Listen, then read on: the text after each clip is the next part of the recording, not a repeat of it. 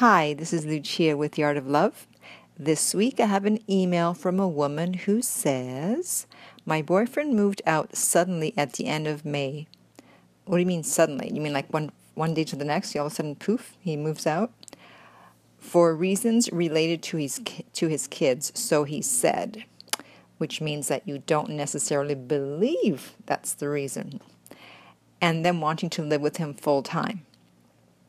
He told me that we're still a couple and that he loved me and didn't want to lose me.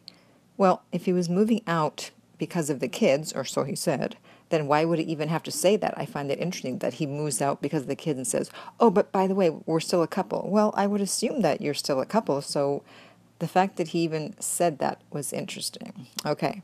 In the first month, he had very little time for me due to the kids' activities, but I was patient and understanding until he would say one thing and do another like saying he's going to call or come over but didn't, and wouldn't give me the courtesy of letting me know that something had changed with his schedule. I got mad after this happened several times and we had a big fight. So, you may have heard that I've said that arguing lowers interest level and that most fights are not necessary. Now, I understand you getting mad, and you can get mad all you want, and I would be mad too, certainly if someone's kept saying they would come, were going to call or come over, and then didn't follow through and didn't let me know. However, getting mad when someone is doing that is not going to do anything, or at least expressing um, the fact that you're angry, because the anger is supposed to prevent that person from doing those things again, right? That's you may not realize that the reason you're expressing that anger, besides the fact that you want to express it. You're hoping that the next time they're thinking of doing that, they'll remember how mad you were last time and they won't. However, since he's already not contacting you, he's showing that he really doesn't care, so getting mad is not going to do anything. So at that point, you don't get angry, you just say okay to yourself and you just step way, way, way back because he's expecting you to get angry. So let's throw him a curveball. Okay. And since then, we've had minimal contact. I did not contact him for three full weeks. Good. And then we ran into each other at a softball tournament. We had a bit of interac- interaction, but for the most part, we've not had contact in six weeks.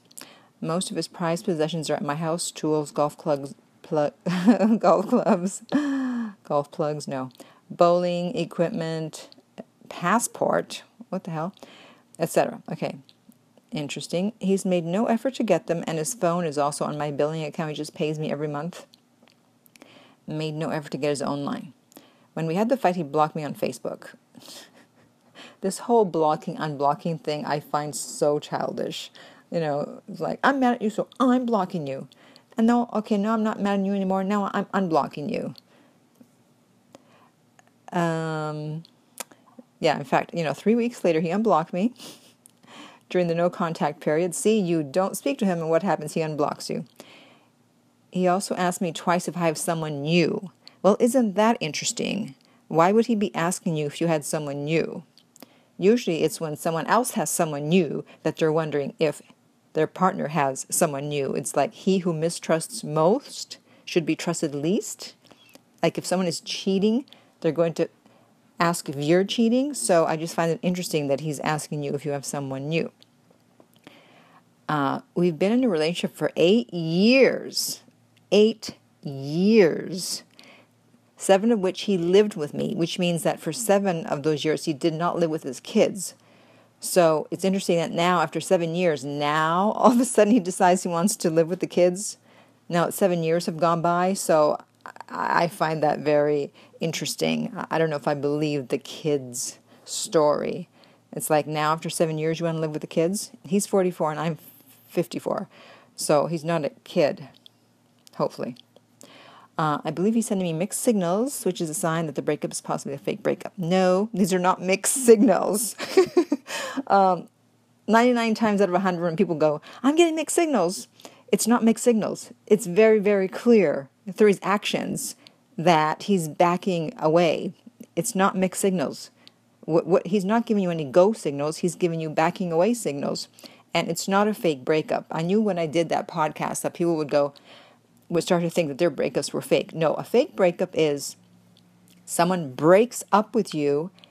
you don't contact them, and then all a, and then a few days later or a few weeks later, they contact you. That's usually a fake breakup. This is not a fake breakup. I hate to tell you. Uh, my friends tell me I need to accept that it's over, but he because he hasn't contacted me. Yeah, I don't know what's going on. uh, but his actions lead me to believe that something is going on, possibly with someone else. The fact that he would move out, and then even though he tells you that, don't worry, we're still a couple, he's not acting very coupley. So I this is a perfect situation for no contact. Stick to the no contact no matter what. And he's going to show you what his feelings are for you. And and don't bother getting angry. Don't bother showing anger. It's not it's not worth it. It's not going to help your cause. You know, just take a step back and go, "Wow, do I really want to be with this person that I was with for 8 years?" I emphasize that 8 years, and then this is how he behaves I don't know. All you can do is just step back and see what happens. So, if anyone has any questions or comments about this or is interested in private coaching, you can reach me at my website, theartoflove.net.